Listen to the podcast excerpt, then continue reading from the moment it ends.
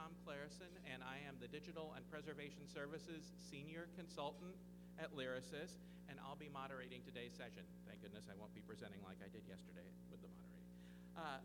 One of the best features of the Institute of Museum and Library Services Connecting to Collections initiative, I think, is the fact that we have so much freedom in the states that we're working with and the territories to really provide in designing the type of program we want to put together. It's been great to see the variety of surveys, site surveys, focus groups, everything that people have been talking about over the past few days. The fact that some people did things remotely and some people traveled throughout various states. So there's a lot of freedom there, and then there's even further freedom when the implementation grants come into play, where people are able to actually implement a lot of their plans. Sure. Implement their plans and have a great opportunity to take things from their findings, from their planning grants, and move them forward and implement those across their state. So one of the things that I wanted to do with the session today was to let everyone have a chance to see some of the great tools that have been developed either during some of the planning grant periods or in the early parts of some of the implementation phases. And these are definitely tools that I think you will want to use once you have a chance to see them. We've got a set of presenters today who have a wide variety of projects and really a wide spectrum of project activities. And I'm going to take just a moment to introduce each of them to you in the order in which they'll present. Christine Wiseman has been Preservation Services Manager at the Georgia Archives since 2002, where she's responsible for managing preservation, conservation, and digital reformatting activities. She's actively involved in the statewide and regional disaster planning activities in the Southeast. She was one of part of the earliest teams to inspect damage to records in Mississippi after Hurricane Katrina. She was involved in developing the PREP, the Pocket Response Plan, which you probably heard her cheering yesterday when in the one presentation that slide came up. So that was a good support there. She has been instrumental in bringing Heritage Preservation's Alliance for Response Forums both to Atlanta and then down the road to Savannah.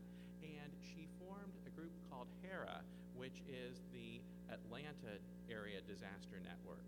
The other thing that you probably will recognize her voice from, even if you've never seen Christine before, is that she served as a subject matter expert for the development of the IPER, Intergovernmental Preparedness for Essential Records curriculum, and is a trainer on her team. So she's been doing a lot of distance education activities. Christine was project manager for the IMLS Statewide Preservation Planning Project initiative, and I love their little logo, so we'll be seeing that on her slides. And she's serving also as the 2011 president of the Society of Georgia Archivists, and finally is also an adjunct instructor for Clayton State University's new Masters in Archival Studies program. So she has a wide outreach to the folks in the Georgia area as far as preservation is concerned.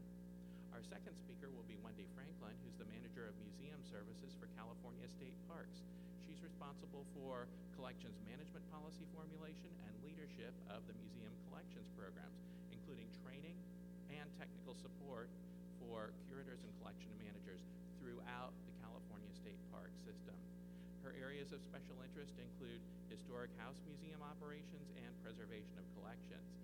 And one of the things that we wanted to have Wendy on our program for today was that she serves on the steering committee of the California Preservation Program that provides information, education, and expert advice on preservation to libraries, archives, museums, historical societies, and even in a further sort of ripple of outreach, records repositories in California. Prior to the current position she's in, Wendy served in a variety of curatorial positions with the California State Parks, including 2 years as chief curator for the Leland Stanford Mansion State Historic Park, and 8 years as curator of the California State Capitol Museum. Paula Work is the registrar and curator of zoology at the Maine State Museum, and she holds an undergraduate degree in biology from the University of Wisconsin-La Crosse and a doctoral degree in geology from the University of Iowa. And that's different, I think, than many of us who are here for our program today, so I wanted to point that out. Over the past 20 years, Paula has worked in a wide variety of museums, ranging from scientific repositories to private nonprofit institutions and state museums, and this has given her a really broad perspective on historical, scientific, and archaeological collections. And this ability to compare and contrast approaches to collections care is really central to some of the things that they are working on in Maine. She's been involved in Maine's statewide Connecting to Collections Planning Grant for the past 2 years, and the purpose of the grant is to develop both a statewide consortium for collections care and to implement a values assessment tool to help institutions create an active dialogue with potential support communities. So that is something that I think all of us will want to listen to, that we might try to replicate 49 or 55 times. And then finally, Lee Grinstead, the digital services consultant at LYRASIS, has more than 20 years of experience working in museums, overseeing collections, and conducting collections inventories. During her nearly half a decade with the Collaborative Digitization Program, or CDP, her love of project management, grants work, and administration has been very well tested. She's had extensive experience in digital and Connecting to Collections project, and her years of working with museum collections gave her the drive to be a hands-on advocate for digitization.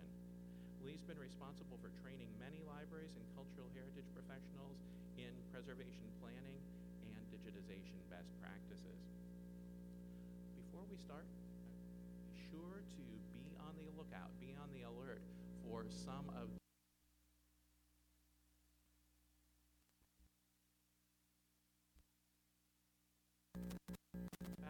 disaster planning tools and stewardship campaigns that Wendy will be discussing, the values assessment tool that I already mentioned, Paula will be working on, and Lee is going to show us some workshop video clips that are available online and talk a bit about the continuing.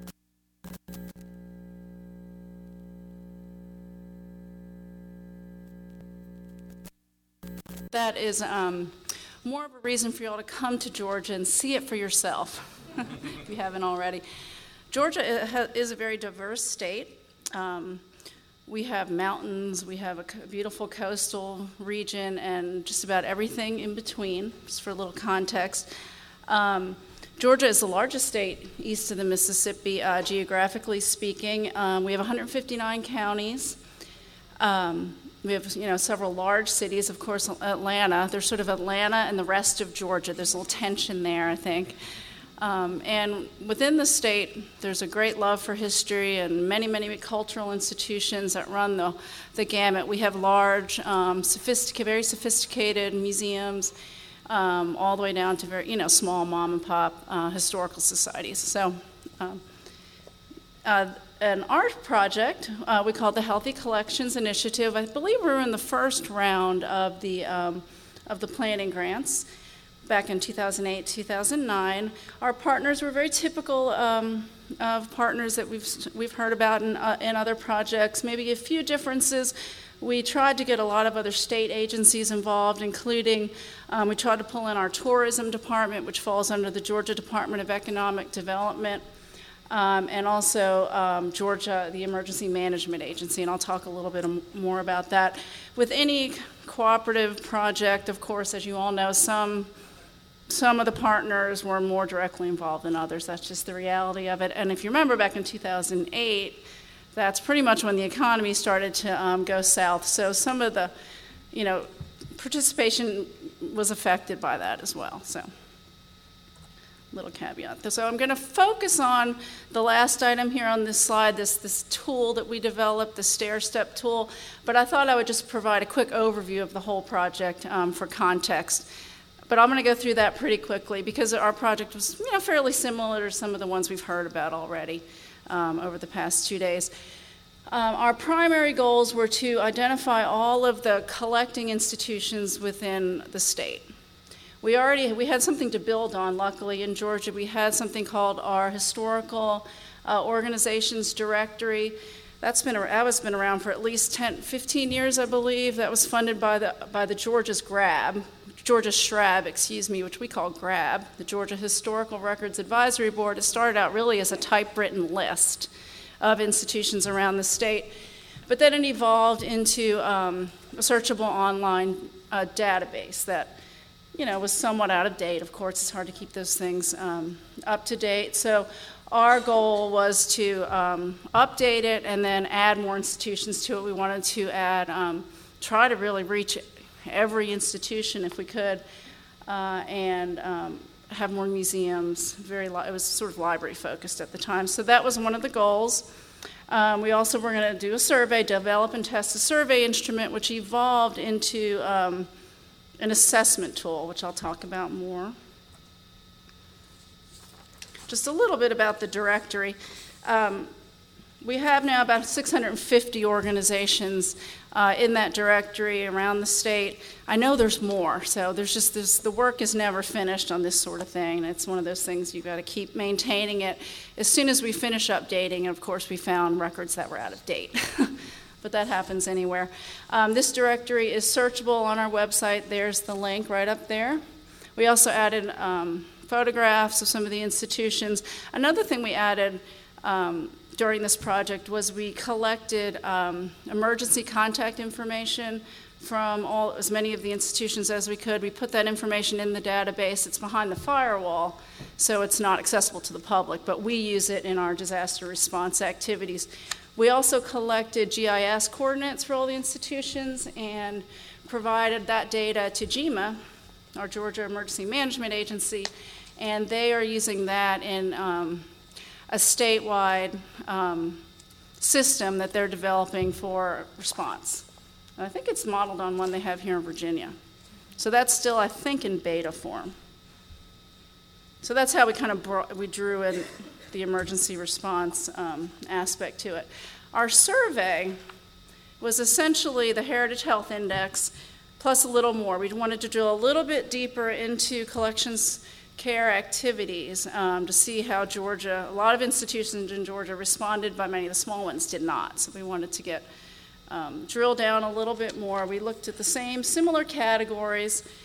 What was a little different about it is this stair step concept, which I'll talk about. That was 19 of 64 questions in all. 19 of those questions comprised this the stair-step portion of it. The survey was distributed in paper form, and also we had it online via SurveyMonkey.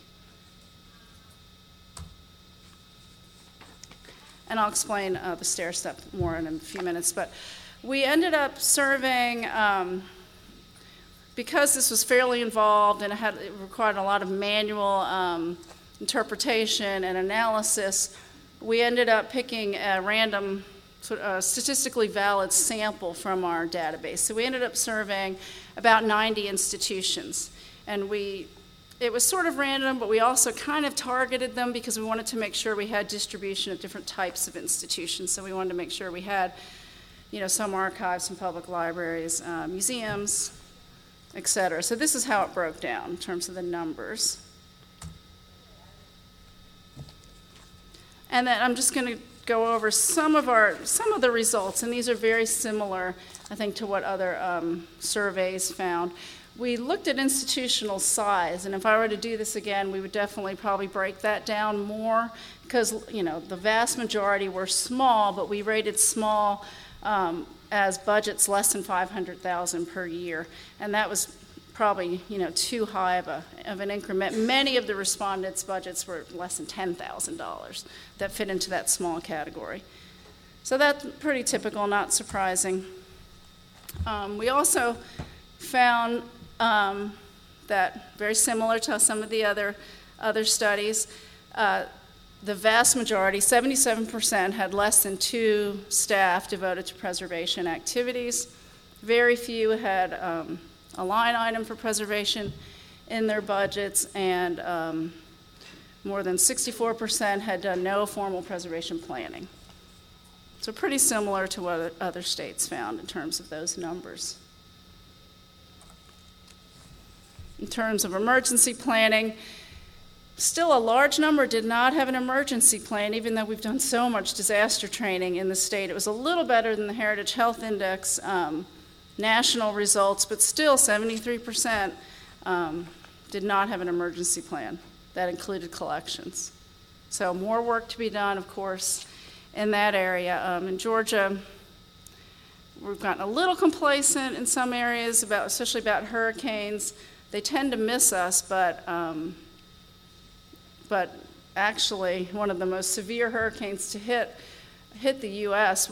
came right in the Georgia coast, and that was in the 1890s, and that's sort of out of recent memory.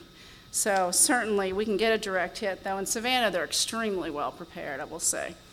So, but there's always more to do in this area. These were two results that we thought were interesting, and it sort of does reflect what we see in the field, just out visiting institutions and talking to people. Many organizations are doing collections maintenance and repair and stabilization activities in-house. They're doing these things, they want to help their collections, but very few have had training. So that definitely sort of a red flag, and also brings up a training need. They're going to do it, so they might as well get some training. And in another statistic, so this is a little different than maybe in some of the other states, the majority of institutions do have HVAC systems. We're in the South, you almost really can't exist without air conditioning. But the very few are monitoring and checking, so that was another training need that we saw. And then the majority of the institutions rated, this is not surprising, analog, moving, image, and recorded sound collections as some of the collections at highest risk around the state. And then we asked people to assess their own perception of their priorities, and they cited funding, staffing, long-range planning, and disaster planning. So definitely related to the findings that we found as well. So that's an overview of the actual survey. Now to the part I'm really going to focus on, which is this stair-step concept. And what we did is we designated 19 of the 64 questions as these sort of stair-step questions. And the concept was those questions had 4 responses, and each response mapped to a different level. So the first response would be step 1, minimal level, and I'll explain what these are. The second response would be basic level, the third would be advanced, and the fourth would be comprehensive. Sort of like one of those quizzes that you'll see in a magazine. And we didn't identify which questions in the survey were these stair-step questions, so that we hoped it would seem transparent. You know, the users couldn't really tell that that's what we were doing. Though we didn't hide it from them, but that's the way we wanted it to be not too obvious. So step 1 we defined as, for that category or that question, institutions are just beginning to establish preservation awareness within their organization. There's minimum preservation activity, and that institution was just beginning to develop an awareness of the needs. So there may not be a disaster plan. They haven't done any formal planning, for example. Very low level of preservation, collections care activities. Step 2, their program's growing a bit. They've begun to build sort of the building blocks of a program. They have some basic activities in place. For example, they may have environmental and lighting controls. They've done some disaster planning, raising awareness, but they may have not done formal planning, for example.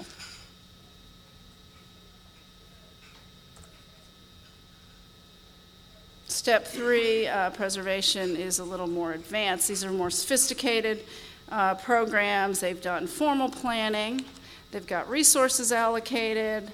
They've got activities going on in various categories. They may be doing monitoring. They may even have a full-time preservation professional or a conservator. They've got a disaster plan, that sort of. So preservation's advancing within their organization. And then the top level would be what we would call a comprehensive program. It's a well-established program. They're looking at all the different categories of needs and issues. They've got a plan, staffing. This is like the ideal. Resources, they've obtained grants. So it's a really a well-established preservation program. So what we did is we took the responses to each of these 19 questions and we averaged them together, basically. We gave them a value, 1, 2, 3, and 4, and then averaged them out, and we developed a scale for the rating. Now we realized that the questions fell into different categories. So we had to make sure things were not weighted in a way that, you know, that the information was helpful to people. So they may have they may be well established in one area, but haven't really done any disaster planning, but yet they've done a lot of collections care. And so you don't want to weight it in a sense that, you know, so it's useful. So they get information in these reports that we generated that is tailored to where their needs are. So these were the categories the questions fell into. And we went through it, our advisory committee, and decided, well, we feel like emergency planning, environmental control are probably two of the most important categories. So we had more questions in those areas so that the survey was kind of self-weighted. And then some of the other categories, you may have only had 1 or 2 questions. So that's how we sort of figured that out. So it didn't get too complicated in terms of calculations because we had to do this all manually. That makes sense. So basically, and then we had a range. So for step 1, we averaged all the questions. If your total score was between 0.5 and 1.59, you're in step 1. Step 2 was between 1.6 and 2.59, et cetera. And this is how it sort of played out. And we did an overall rating for all the questions, and we also looked at each category. So the majority of the institutions ended up on step 2. There were also a number in step 3, and just 2 outliers, one in step 1 and one in step 4. Now I think if we did this statewide and had every institution fill them out, I think the distribution would be a little different because I won't say we targeted, but we did, the institutions that were interested in participating in this were institutions we, in some cases, had relationships with and might have been a little more sophisticated than some of the other ones. We tried to get a variety as much as we could, but I'd like to try to do it more comprehensively and see how the distribution falls. It falls a little differently. So by type of institution, we had the most museums on step 3, which I thought was interesting. The inference there is they're devoting more resources to collection care than some of the other institutions. The academic libraries, which are all usually special collections within an academic library, and archives were more split. Public libraries were primarily step 2, which is not surprising because preservation is not the highest priority in a public library.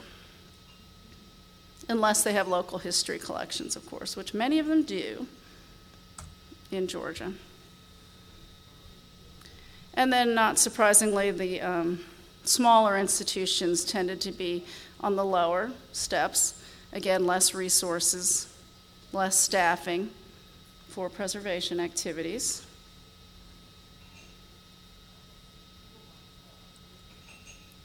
So then what we did is we wanted, again, this survey to be more than just a survey.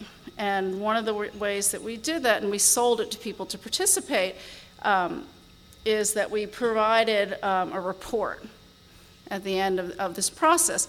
And the way we designed this is it's not the same thing as going out and doing a site survey at an institution because we didn't do on-site visits, but we did develop sort of a customized report for each institution based on their survey responses. And the way we did that is in each section, it was intellectual control, environmental control, preservation management, disaster preparedness, training. We had some boilerplate text sort of introducing what that section meant and the characteristics that we were looking at.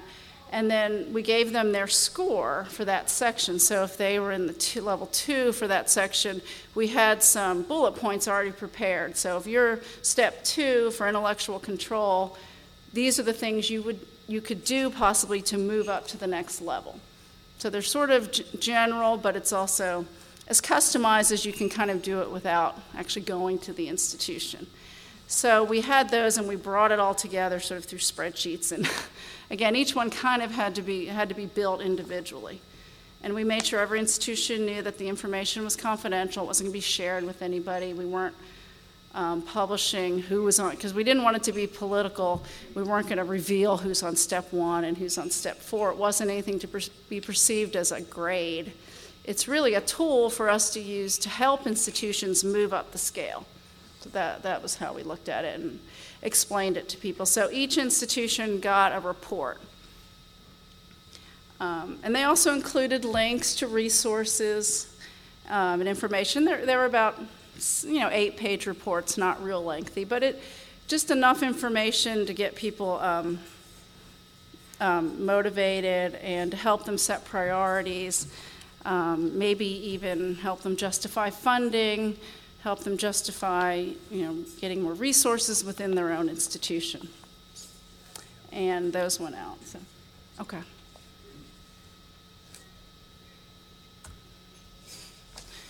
So since then, I have polled some of these institutions to get feedback, and we did get some good feedback from some of the institutions that they've used these reports to help set priorities. They felt like they were very useful, and they have gotten back to me with some of the successes they've had. Some people have been able to buy environmental monitoring equipment, and they've been able to help with their planning efforts overall, and they felt like it helped break down some of these issues into smaller, more manageable chunks. And then the idea was they could come back and do the survey again after time had passed, or after, and then hopefully, see them move up to a higher level. So what we hoped to do for implementation was to, because it was so time-consuming to put this together, to automate it. Automate the tool so that the reports would generate automatically, and then we would follow up, and we could target services, so to speak, based on the results. So, for example, maybe the step 1 institutions, we would do more targeted site visits, because presuming they would need more hand-holding and on-site assistance. Step 2 institutions might need training of a particular level. The higher level institutions could have more advanced training. So that was what we were thinking about in terms of sustaining this program and for implementation. So just to wrap up, some of the challenges we found overall were, like I mentioned, keeping our list of contacts up to date, identifying more organizations, and keeping this going, because we did such a great job with getting our database up to date, and already now it's out of date. So that's an ongoing challenge. We did find that we did give incentives, including the report. We also gave out disaster wheels to people that filled out the survey, and also we gave out field guides to the first 10 surveys that we received back. So incentives are great, which I know has come up in other projects. And certainly a lot of testing, and we did a lot of iterations of the survey and had various people try it out for us and test it. Helped a lot to focus and refine our questions and our approach. So that was our approach, and we felt like it was a successful program, and we'd like to try to broaden it and implement it more fully. And if anybody wants to use any of these tools or the idea, please run with it. I mean, it was labor intensive to do it manually, and there's maybe a way that it can be automated. That was the tricky part, but we do have a website. And that's the URL right there. And there's the survey questions are on the site. There's a sample report where the name has been stripped out. And the final report for our project is also on that website. Thank you. Sure.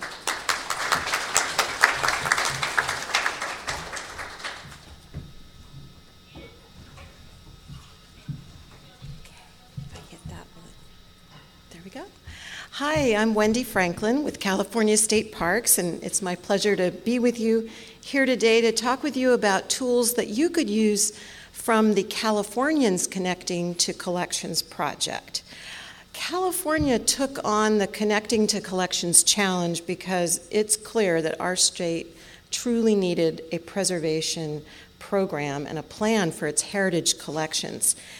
We have tens of thousands of museums, libraries, state park museums, historical society sites, buildings, and altogether we've counted hundreds of millions of cultural artifacts and documents. So it really is kind of overwhelming. And add to that, California is well known for its disasters. This is the 2003 Cedar Fire, which burned near San Diego for days and was extremely destructive. That fire, for example, destroyed the historic Dyer House at Cuyamaca Rancho State Park. And the archaeological collections that were stored there were literally left in the ashes. You can see the Oya there in the rubble. We also have earthquakes, as you know. There was an earthquake in 2007 in Paso Robles that actually killed one person in that town. And not far from Paso Robles is Hearst Castle. And this is one slide of some of the damage that was done to artifacts at Hearst Castle in that earthquake. We also have the more routine challenges, like all of you. That white fuzzy stuff is mold. This picture was taken last year at Angel Island State Park, where the archives room was inundated because of a leak in a roof on a historic building that hadn't been maintained due to budget cuts. So we face many different kinds of challenges, and I've heard many of the same things from all of you. So a partnership of several organizations, similar to partnerships in other Connecting to Collections projects, took on this challenge. We have the California Association of Museums, the California State Park System, the California Historical Society, the State Library, the State Archives, the Balboa Art Conservation Center, which is a regional conservation center, and the California Preservation Program are all the partners in our Connecting to Collections project. We're now in our implementation phase, which we're doing based on our planning phase, which was completed. So here we are, we're real people, and we actually get together twice a year for face-to-face meetings. And I do think that has been one of the keys to our success. It really makes a difference. We all have action items, and we have to report on them when we meet together. So there's nothing like a deadline to really get you going. There's two key elements in our implementation project. Based on what was identified in our planning. Providing safe conditions for collections includes disaster preparedness workshops, disaster networking workshops, which is the next step that allows people who already have a plan to come together and get to know their neighbors and work on regional disaster networking and practicing their plans. We have a 24/7 emergency hotline. People can call if they have a collection disaster. There's also email and telephone support. And then under the second category, marshaling public and private support, we will be delivering preservation fundraising workshops, and we've just launched a stewardship campaign directed at trustees. So those are kind of our two areas that we're doing. But today I want to focus on two tools that I hope you can use. You've already heard a little bit about the Pocket Response Plan. I'm going to talk about how we have adapted that for California and some creative ways that some of our folks have used that plan. And then the other tool I'm going to talk about is the new Collections Stewardship Toolkit, part of our trustee campaign. Well, disaster workshops are a key component of what we've been doing in California. And we offer a 2-day workshop where participants come away with a fully developed pocket response plan. This is the little envelopes. I know some of you have these. And I want to again acknowledge Christine Wiseman, one of our panelists today, who was part of the team that developed this original idea. Here's the little plan, and you may know that what you pull out of here is a folded up 8.5 by 14 piece of paper with all the information you need. I'll be talking more about what's on it. I talked to Christine about how this got developed, and she told me that she was involved with the Council of State Archivists Emergency Preparedness Initiative and was brainstorming with a few of her colleagues when one of them, and I wrote her name down, Maria Holden from the New York State Archives, had this idea of a fold-out plan that you could keep in your pocket like a subway map that would have everything you need on it. And so they worked on that idea, and Vicki Walsh from the Council of State Archivists designed it, and they all worked together on the content. So it was designed for governments, but it's been adapted for many different types of institutions. So what is this PREP? Well, it looks like a lot of little tiny writing, and that's true. It is a two-sided piece of paper. One side has contact information for key individuals, your response team, your local contacts who will be able to help you in an emergency, key vendors who could provide freezers or whatever else you might need from them, and others in your organization and your community who will need to know about a disaster if it happens at your institution.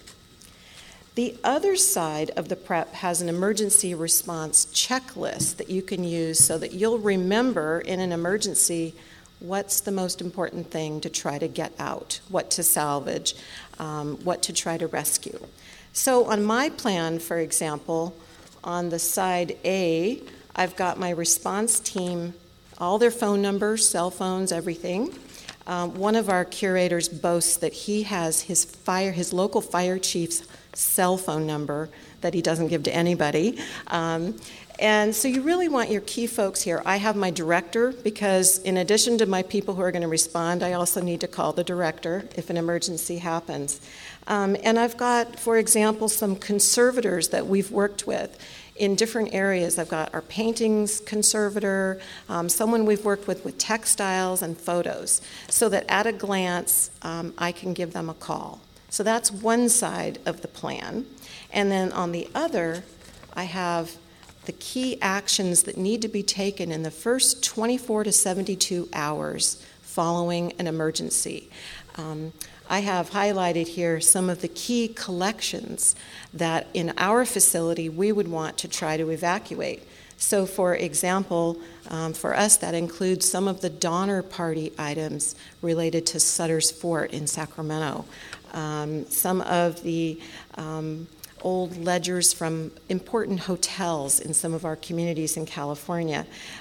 So it's all very much customized for each institution. So that's the PREP, and of course it's designed to fit into this wonderful little Tyvek envelope and be put into your pocket or your purse. Now our workshops include hands-on salvage exercises and the development of a complete disaster plan. This is really the heart of it, but it is important to know that there are appendices that go with our pocket plan that include much more complete information. But I think it's the PREP. That's what we call it for short. Pocket Response Plan is a PREP. And I think it's the ease that people can use this and customize it that has made it possible for so many folks to adopt it and get a disaster plan going. How many people here have actually used this tool? I'm just curious. Oh, that's great. Good. Well, I hope the rest of you will consider it as an element in your programs. I have a couple of examples of the ways that it's been adapted in the California program and other places. Here's a really simple idea. You simply highlight some information on the plan that you want to be sure to see easily. Perhaps it's key people, perhaps it's certain collections and their priorities. And if you use your plan, if you fold it up and put it in your ID badge holder, you can even see it without even taking it out or unfolding it. So I love that idea. Some people have really developed side B of the Pocket Response Plan to be visually very easy to use. This is a floor plan that's actually been dropped into side B that shows the living and dining room in a historic house, key places that need to have collections removed or salvaged. You can take that one step farther like this institution did and even include thumbnail photos that are keyed to the floor plan. So people have been very creative about the way they've used this plan, and it's become much more than just a list of phone numbers. I know that other states have adopted this format for their disaster planning efforts. I know Pennsylvania, Delaware, I'm sure there are others as well that have formally adopted this plan, but it's been very successful for us. So as I mentioned, the PREP is not a complete disaster plan. It gets you the first response by key people and a good stretch of the way. But the complete disaster plan should include several appendices with detailed information on roles and responsibilities, on locations of emergency systems, collection priorities, and more. The PREP is sort of like our jumping off point. And some of the ways that people have developed appendices have really changed. For example, using pictures and floor plans to make sure that first responders have something in the Knox box that they can see to know what to go and try to get if they're able to. I like this example from the Antelope Valley Poppy Reserve, where we have a visitor center, where the appendix about shutoff locations includes pictures of really where do you find that water shutoff and where's the electrical shutoff. This even has a picture of where the fire extinguisher is and the radio that can be used to contact staff that are out in the reserve. So our folks have used some creative ideas. Our implementation workshops are based on a program that was funded by NEH that some of you may have heard about called the Western States and Territories Preservation Assistance Service. It's a very long name. We call it West Pass for short. And we were funded to do disaster planning workshops from 2007 through 2009, they were very successful. So we built on that success for our Connecting to Collections workshops. No need to reinvent the wheel. And although our Connecting to Collections data is not in yet, because we're in the middle of delivering workshops, I wanted to share the data from that past effort through the West Pass funding. Our success rate in getting people to complete their disaster plans has really been phenomenal. We gave 10 workshops throughout the state of California, and there are now 115 completed disaster plans throughout the state. And that's what the little points show you, is how widespread they are. That meant that 95% of our workshop attendees actually completed a plan. So we're really proud of that, and it's clear that the Pocket Response Plan was really part of that success. Really made it possible. The format, I think, because it's not overwhelming, really allowed people to do that. And they did more. As I mentioned, the Pocket Plan, sort of a jumping off point. We encourage our workshop participants to take the next steps when they get back home. And one of those is training for staff and volunteers. It's a natural outcome of completing the Pocket Response Plan. So a couple of examples. After a recent disaster plan workshop, one curator organized fire extinguisher training for her staff and volunteers in the Antelope Valley Indian Museum in Lancaster, California.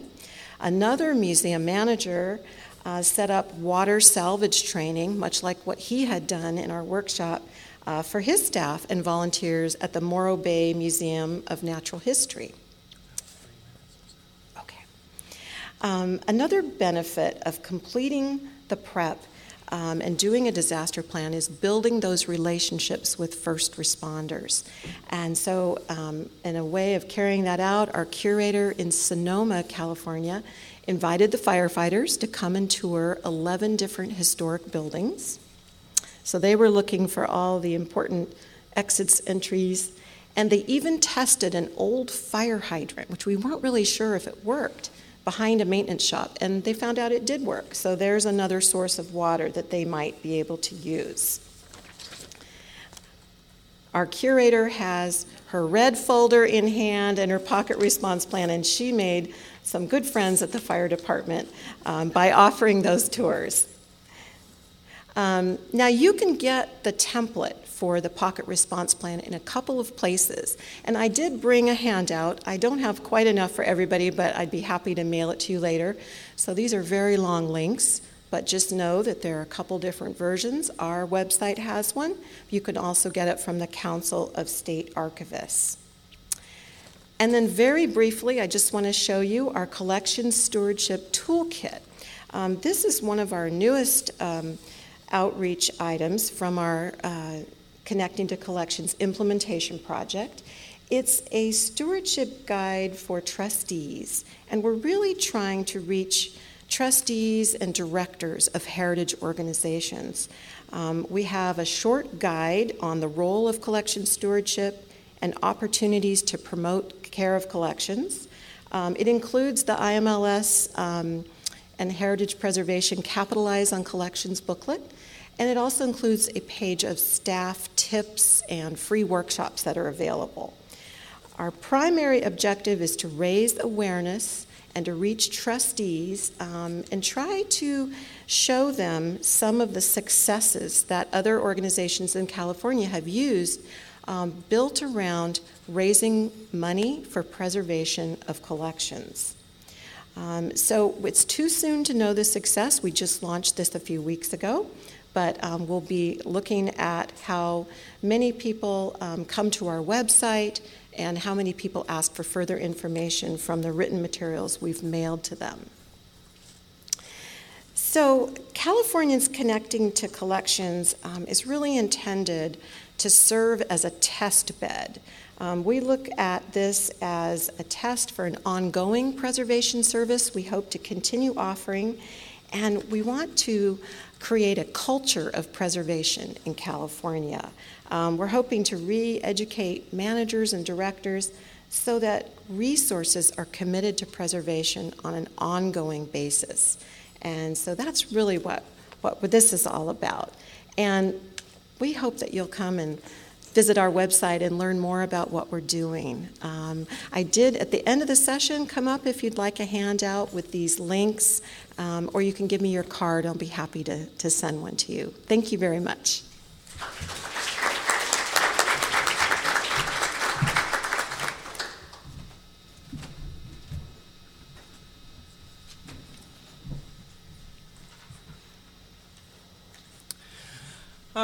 Our project was part of a planning grant that is not yet complete. We applied for the planning grant in 2009 for the state of Maine. I want to talk a little bit about how that came about before I get into the Maine presentation, because it's important. But the reason the planning grant hasn't moved forward is because of staff changes and loss of staff. So I'm going to talk about this tool and then talk about the overview of what we're trying to do in order to make it work a little bit further.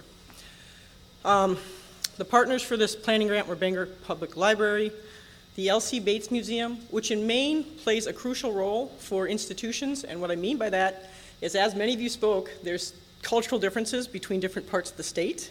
And we have two Maines. And there's the coastal Maine, and then there's northern Maine. And northern Maine already feels marginalized. But somehow the L.C. Bates Museum and Deborah Staber have been able to create a means of rolling out training and programs that has been successful in combination with the Maine Archives and Museums Association, which is also a partner in this grant. Then the Maine Historical Society, Maine Humanities Council, Maine State Archives and the Museum, and the Osher Map Library. The state of Maine has at least 280 historical societies. The libraries act right now independently of the other cultural institutions. Our archives and museums work very well together because of that MAM organization. And so we're trying to bridge the gap, adding in the library portion because archives and museums work very well together. Now this idea comes out because we wanted to take things further. We all have limited resources. Those resources are going to get even more limited. How do you deal with the fact that there are things of value everywhere, but those value items occur at the local level and are important to local individuals, the regional level, and the national level? And this is a tool we're trying to put into place to address that. I'm going to read some of this just because I think it articulates it better than I would otherwise. Institutions hold collections in the public trust, making the public our partners as primary stakeholders for these collections. But without the tools for informed dialogue, this purpose is lost.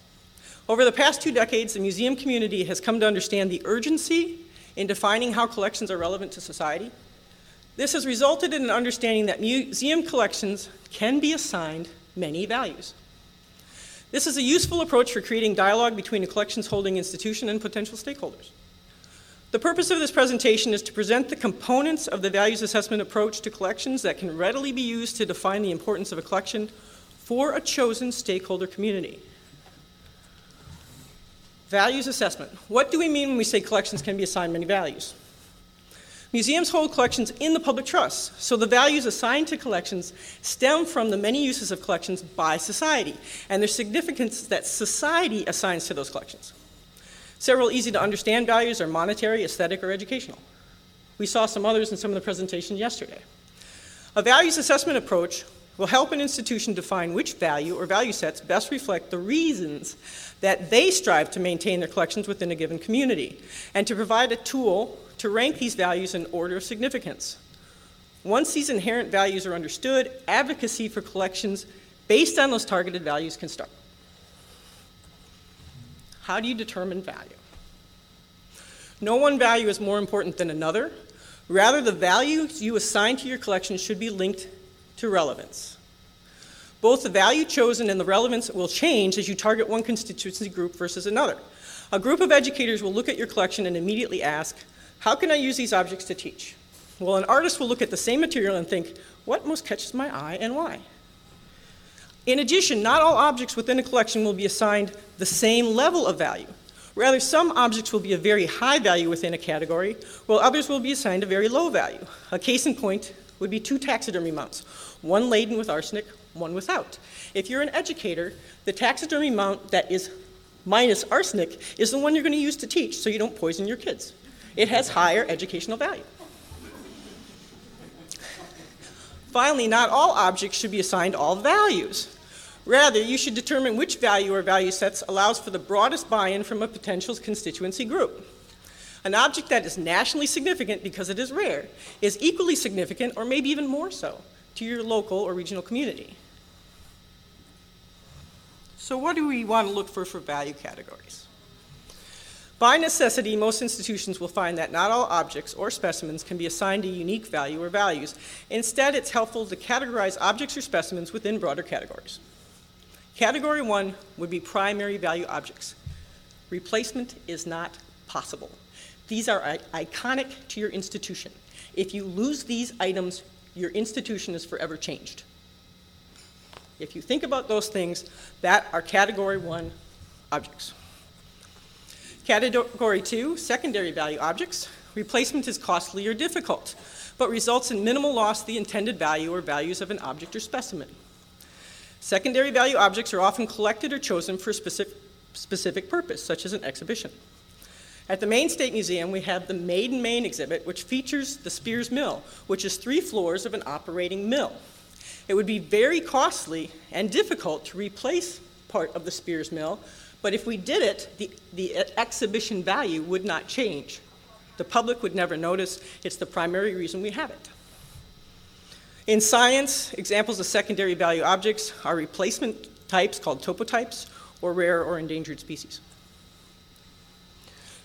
Tertiary value objects. Replacement is possible, but results in the loss of some of the objects or specimens' inherent value or values. Archival documents often fall into this category because often it is the information in the document that's of primary importance, and the object itself is of secondary importance. Not always. You know, if it's Abraham Lincoln's Bible, then it's both. Another example which helps emphasize the difference between primary value objects and tertiary value objects for the Maine State Museum would be the portraits of two Maine governors, William King, who was Maine's first governor, and Angus King, who was Maine's 72nd governor. The loss of William King's portrait would be altering for my institution. The loss of Angus King would probably result in a phone call and an ask for another sitting. Category 4, quaternary value objects. Replacement is possible, and there is minimal loss to the object or specimen's value or values. Examples of quaternary value objects are numerous, but they are situation-driven. An exhibition of a 1920s dining room could allow for placement of period pieces, especially if they were in there originally because they didn't have much other documentation. Remember, no one value is more important than another. Rather, it is a way to recognize the different demands placed on an institution by society and the value society is assigning to those demands. Assignment to primary value objects in no way diminishes the need to define values for the other three categories. Not only are these categories inherently important, but in most cases, these value categories are not interchangeable, and their presence allows an institution to reach out to additional user groups.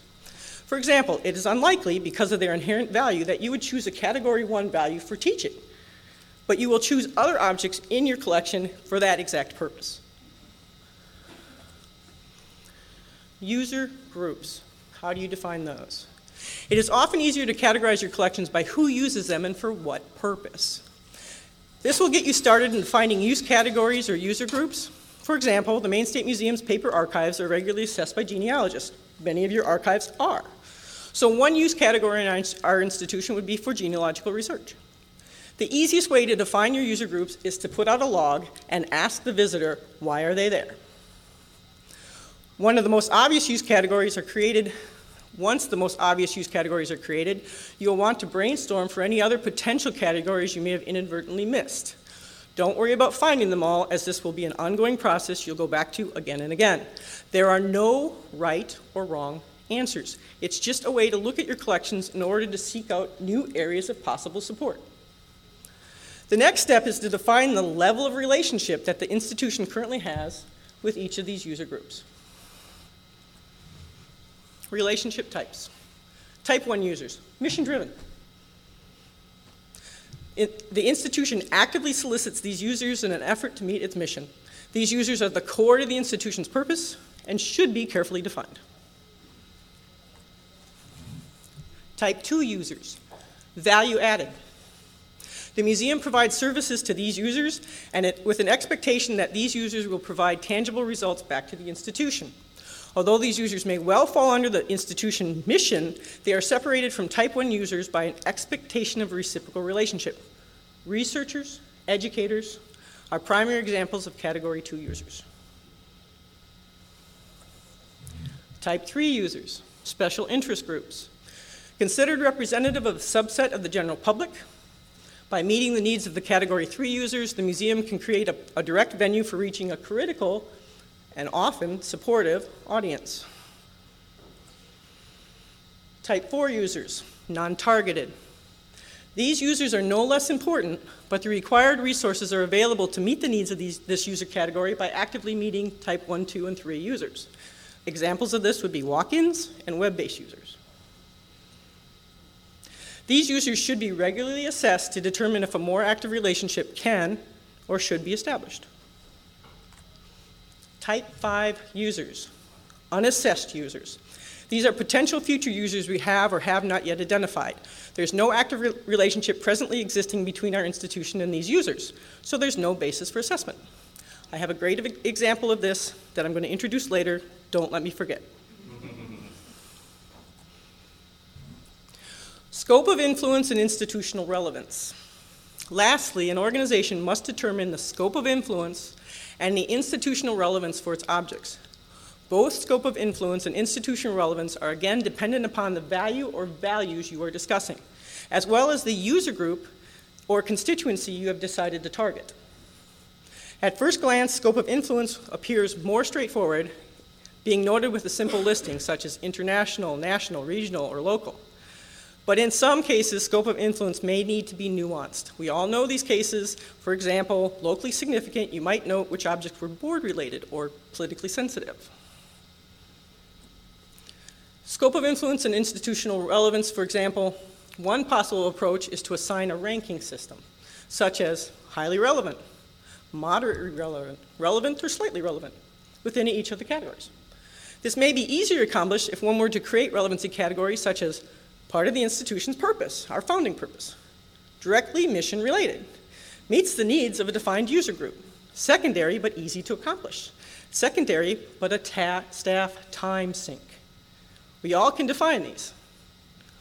In the second approach, the evaluator could then score the created categories for ease of use. Categories A, B, and C would score as highly relevant, while categories D and E would be either moderately relevant or relevant depending upon the final list of categories created.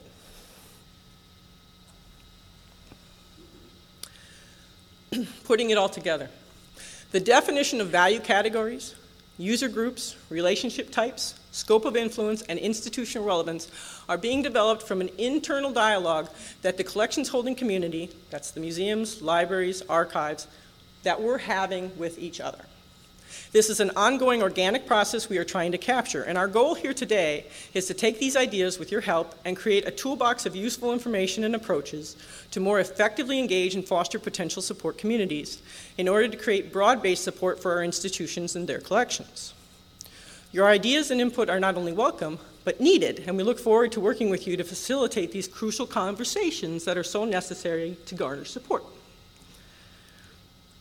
Now, what I wanted to talk about as the example is I have a workshop, a worksheet that goes with this, and I have sent it out to individuals, and I've asked people to get back with me so that hopefully they'll give me a case study. And once I have several case studies, I'd like to publish this and show how it works. Well, Reedfield Historical Society has been an excellent group that ran through this, and there was some real surprises in what they determined were primary category objects. Years ago, one of their historical society workers had gone through the museum and archival collection and recorded all the names of significance in those documents. It turns out that work by that researcher ended up being of primary significance because those were the names they could go after, like in our community, the local hospital individual was named in that, or the local grocer is named, and you said, here's your name. What was equally interesting and important was they had a value-added user, which turned out to be summer residents who had come to Maine and bought a house. And they came in and they wanted to know who owned the house before them, and are there any historic photos of it? What they did is they linked those individuals they said, why don't you research this information for us and add more about the house and who owned it before you? And then they said, and we're going to have a special home association group where you guys can all get together and we'll do a dinner, and that dinner will pay for all the disadvantaged kids to come during the school year to our historical society. So they linked it. It was great, and it works very effectively. And I was talking about this to a group like we're talking today, and remember I said unassessed users, and somebody piped up and said, yes, the realtors, they would want to know this to link it to houses. And suddenly you have another unassessed user you've never taken a look at that could change the whole conversation and who you might target for assistance. Thank you.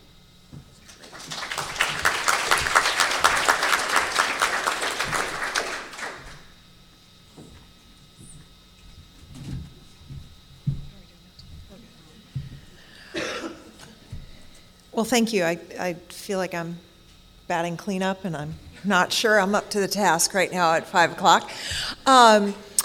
Colorado's Connecting to Collections tools created. We had a number of partners, of course, as well. Colorado Historical Society, Colorado Wyoming Association of Museums, Society of Rocky Mountain Archivists, Colorado State Library, and BCR, my former employee.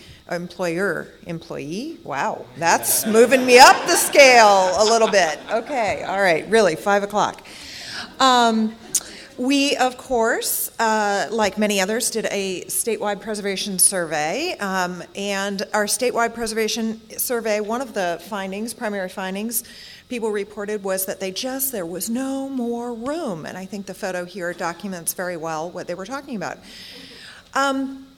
What was interesting about this is that when we followed up and did some on-site preservation surveys around the state, we found that perhaps there was room if we had some education and maybe some strong curatorial decision-making practice statewide. And so one of the themes that came out of our project, we were doing our statewide survey and our site surveys to determine the themes that we would talk about in a workshop, a couple of workshops that we would do. And we came up with 7 different themes. Curatorial decision-making was not one of the ones that we started out with, but based on our site surveys, that really sort of came higher.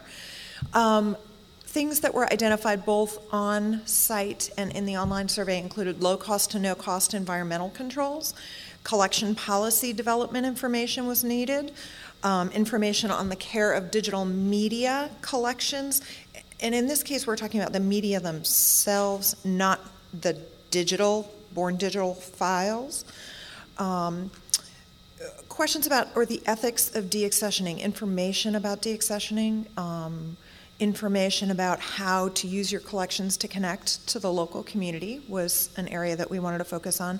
Sustainability and preservation and preventive care, of course, and as I said, curatorial decision making. What we did is we had 2 day-long workshops, one held in conjunction with the Colorado Wyoming Association of Museums annual meeting, and we had one with the Society of Rocky Mountain Archivists. And in those 2 workshops, we presented these 7 different topics. Victoria Montana Ryan was a conservator that we hired to come in and put on these workshops for us. She did a great job.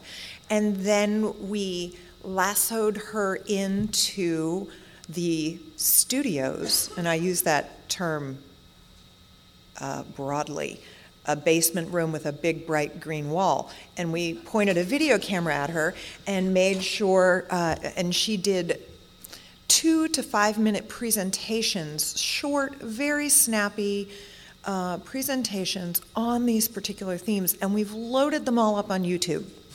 And so they're not perfect. They are not the best videos that you will ever see in the world, but their content, and forgive the snappy music in the background, but the content, I think, is very good. So I'm going to go ahead and just play a minute or so, and you'll see what's there.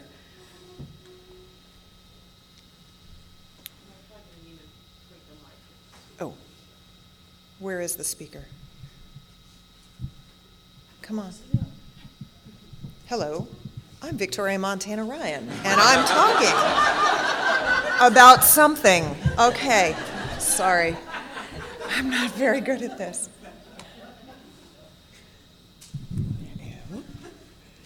We didn't test this ahead of time. Yeah, technology.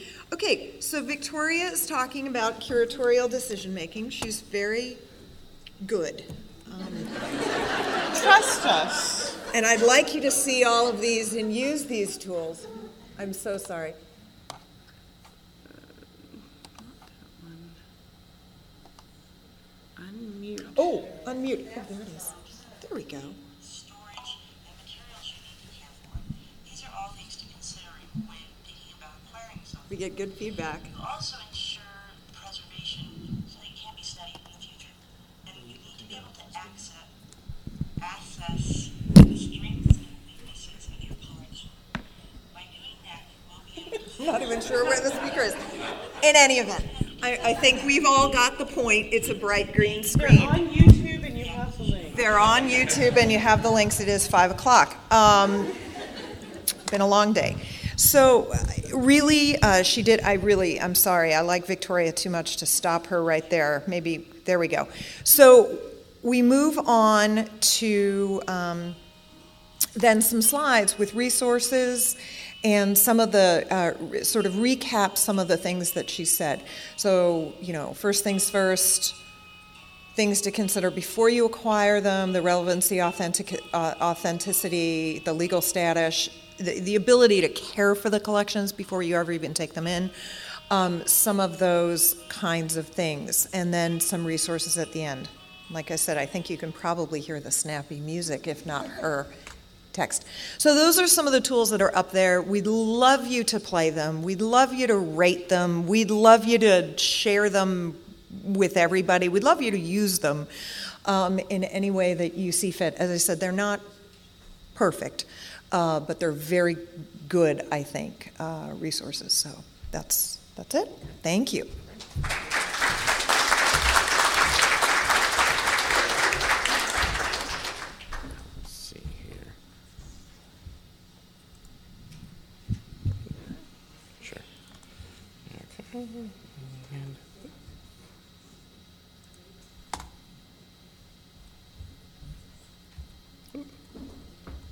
So I think the thing that we saw was we have a wide variety of tools that are either ready for us to use right now or are in development. And I know many of the projects out here have these type of tools to share. Some of you may be just finishing your planning grants, may be able to use some of these ideas for that. Some of you who are developing implementation grants or who are looking at local funding or state funding to carry some of your ideas forward may like some of these ideas too. It was really interesting for me to see this idea of the value of collections coming up, which is something that all of us talk about, but Paula has really done an excellent job on taking a good, hard, documented look at the topics that come up in our discussions. Curatorial decision-making, the ethics of deaccessioning, and I mean that is something that people have talked about but have been very scared. They've talked about it and then hid behind tables at some of the meetings that I've been at. And sustainability and the care. So topics, again, that are of interest and that are on everybody's list, but now we have a resource that can address those. The things that are being done for fundraising.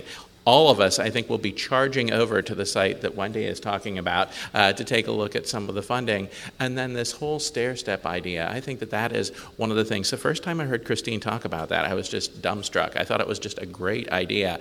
And hopefully that might be something where, as a national tool, we might be able to develop that in the future. So we have...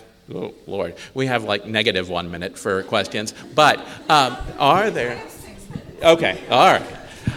If there are questions, I can pass the mic around between our presenters. Any questions on the projects and ideas and products that we've talked about today? Yes, Scott. I just have a quick question for Wendy. CalPreservation.org, is that a 501c3 nonprofit, or what is that organization? Is CaliforniaPreservation.org a 501c3, and just a little bit more information about the organization? No, we're not that formalized. We're a work group that lives from grant to grant. We've been funded for several years through the LSTA grants, through our state library, and actually it's been over 10 years now, but that has kind of been the group that then has spawned West Pass and then the Connecting to Collections group. So it's just an informal group that has representatives from a number of different heritage organizations in California.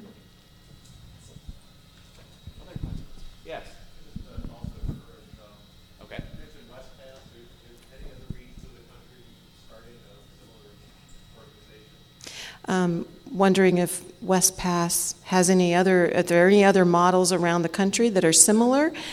Tom, or Lee, do you know? I can talk a little bit about that. West Pass, the thing that's interesting about that is that it's really almost a virtual field services center. There are a lot of good brick and mortar field services center that do work in actual preservation and conservation.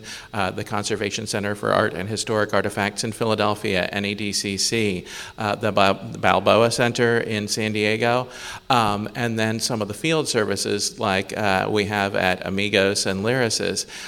So there are a number of these sites throughout the country. There are some areas where there are some geographical gaps, but there are a number of groups, and you'll find them under the sort of headline of Regional Alliance for Preservation, and that's where all of these groups have sort of come together to give some basic information. And also funded by NEH. Yes, many of them funded by NEH. Very good point to emphasize. Other questions? Yes, at the far back there, yes. The first presenter, when you listed out the various categories by success, you listed museums, and I think it was about 42 was the figure that you had listed for the various categories. I just wondered if you saw significant differences between the different kinds of museums, art, natural history, or history. Would the success of some of the stair-step activities and the levels people were at, museums were highly ranked, were there differences between the types of museums? I think the differences were more related to the size of the institution and the amount of funding. And in Georgia, that really varies. Some of the art museums were a little more higher up in the scale. And my suspicion is the correlation there is more resources. But we didn't drill that far into the data. Okay. Any other questions? I think we will have in the mounted version of this with the conference information the email addresses for all of our presenters here, and we will also potentially try to put some of the links that you've seen that are not on the handouts up there as well, so you can get to these projects. But one of the things that I think is very important here is these are tools you can use, and we want you to use them to actually test them as much as possible. Lee's materials just went up very recently. Paula is still in the process of working with her project, and Wendy is just launching some activities as well. There's a complementary component to the values assessment that we're attempting to do in Maine, and that is to come up with some form of local, regional, and national monies or access to monies. We used to have the Cultural Resource Information Center. One of the things we're trying to do is look at grants and foundations and then label them according to which values do they pay for, because it's easier for a small historical society to say, I need something that values human health. Okay, here's the grants you would go after. And maybe if we could make these distinctions, then what we're hoping to do is have a panel that looks at the different organizations. They would send in their assessments, and they would be ranked against each other within their categories, and then perhaps they would get use of a grant writer for a couple for the year to target these money sources. Something that would allow targeting of those different strategic areas.